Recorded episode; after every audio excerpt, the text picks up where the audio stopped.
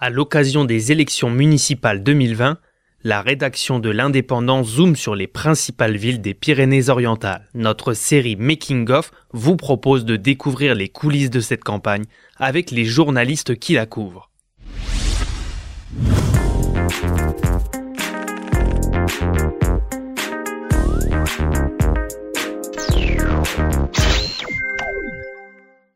Pour ce 26e épisode, notre journaliste Denis Dupont nous décrypte la situation de la ville de Pia. Denis Dupont, bonjour. Oui, bonjour Estelle. Tu es chargé pour l'indépendant de couvrir les élections municipales euh, à Pia notamment. Pia où cette année on retrouve quasiment les mêmes forces en présence que, alors en 2015, il faut que tu nous reviennes un petit peu sur l'histoire. Les mêmes forces en présence, euh, pas tout à fait, mais presque, effectivement.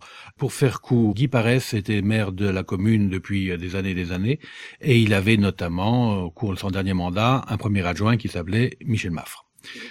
Entre les deux hommes, ça, ça s'est un petit peu brouillé, et en 2014, Michel Maffre monte sa propre liste face à, à Guy Parès.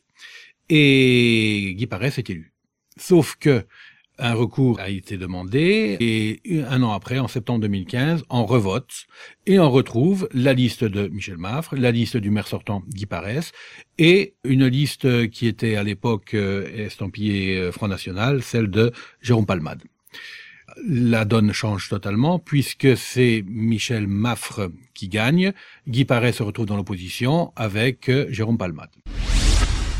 D'accord. Et Guy Parès a démissionné d'ailleurs assez vite derrière. Guy Parès, qui était fatigué, euh, qui est décédé d'ailleurs depuis, n'est plus bien sûr au conseil municipal et il a dans ce dans l'opposition du conseil municipal, c'est euh, René Martinez qui pointe donc dans l'opposition avec Jérôme Palmade. D'accord. Et donc Jérôme Palmade et René Martinez seront en lice chacun de leur côté pour ces municipales 2020. Absolument. Et cette fois-ci sans, sans étiquette. Jérôme Palmade m'a assuré qu'il n'était plus du tout au Front National et qu'il partait sans étiquette. Et René Martinez, pareil.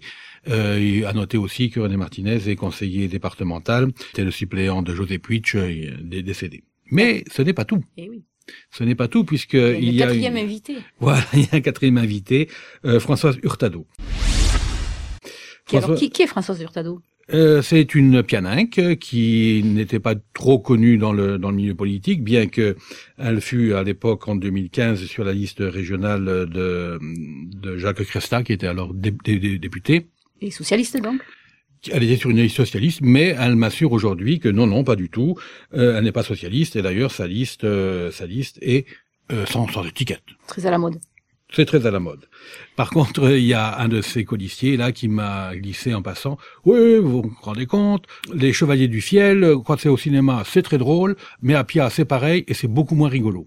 Voilà. Il- Alors donc, euh, il y a quand même une ambiance. On sent que c'est une liste qui veut vraiment euh, mettre un coup de pied dans la fourmilière. D'accord. Euh, pour la petite histoire, Michel Maffre était aussi euh, au PS. euh, il y est peut-être d'ailleurs toujours, mais il se garde bien aussi de, de le revendiquer. Oui, les étiquettes euh, ne sont plus trop à la mode. Donc Françoise Hurta- Hurtado, la quatrième tête de liste pour ces municipales à Pia. Voilà, donc nous avons trois listes face aux sortants. Et est-ce qu'on peut imaginer que s'il est réélu, il garde la, la tête de la communauté de communes ou une Ah, liste il y a de fortes chances. Ouais. Bon, on peut pas présumer quoi que ce soit, mais c'est vrai que Pierre est une grosse commune dans, dans cette communauté, donc il est possible, euh, je pense qu'il ne faudra pas lâcher le morceau. D'accord. Bah écoute, merci beaucoup. À bientôt.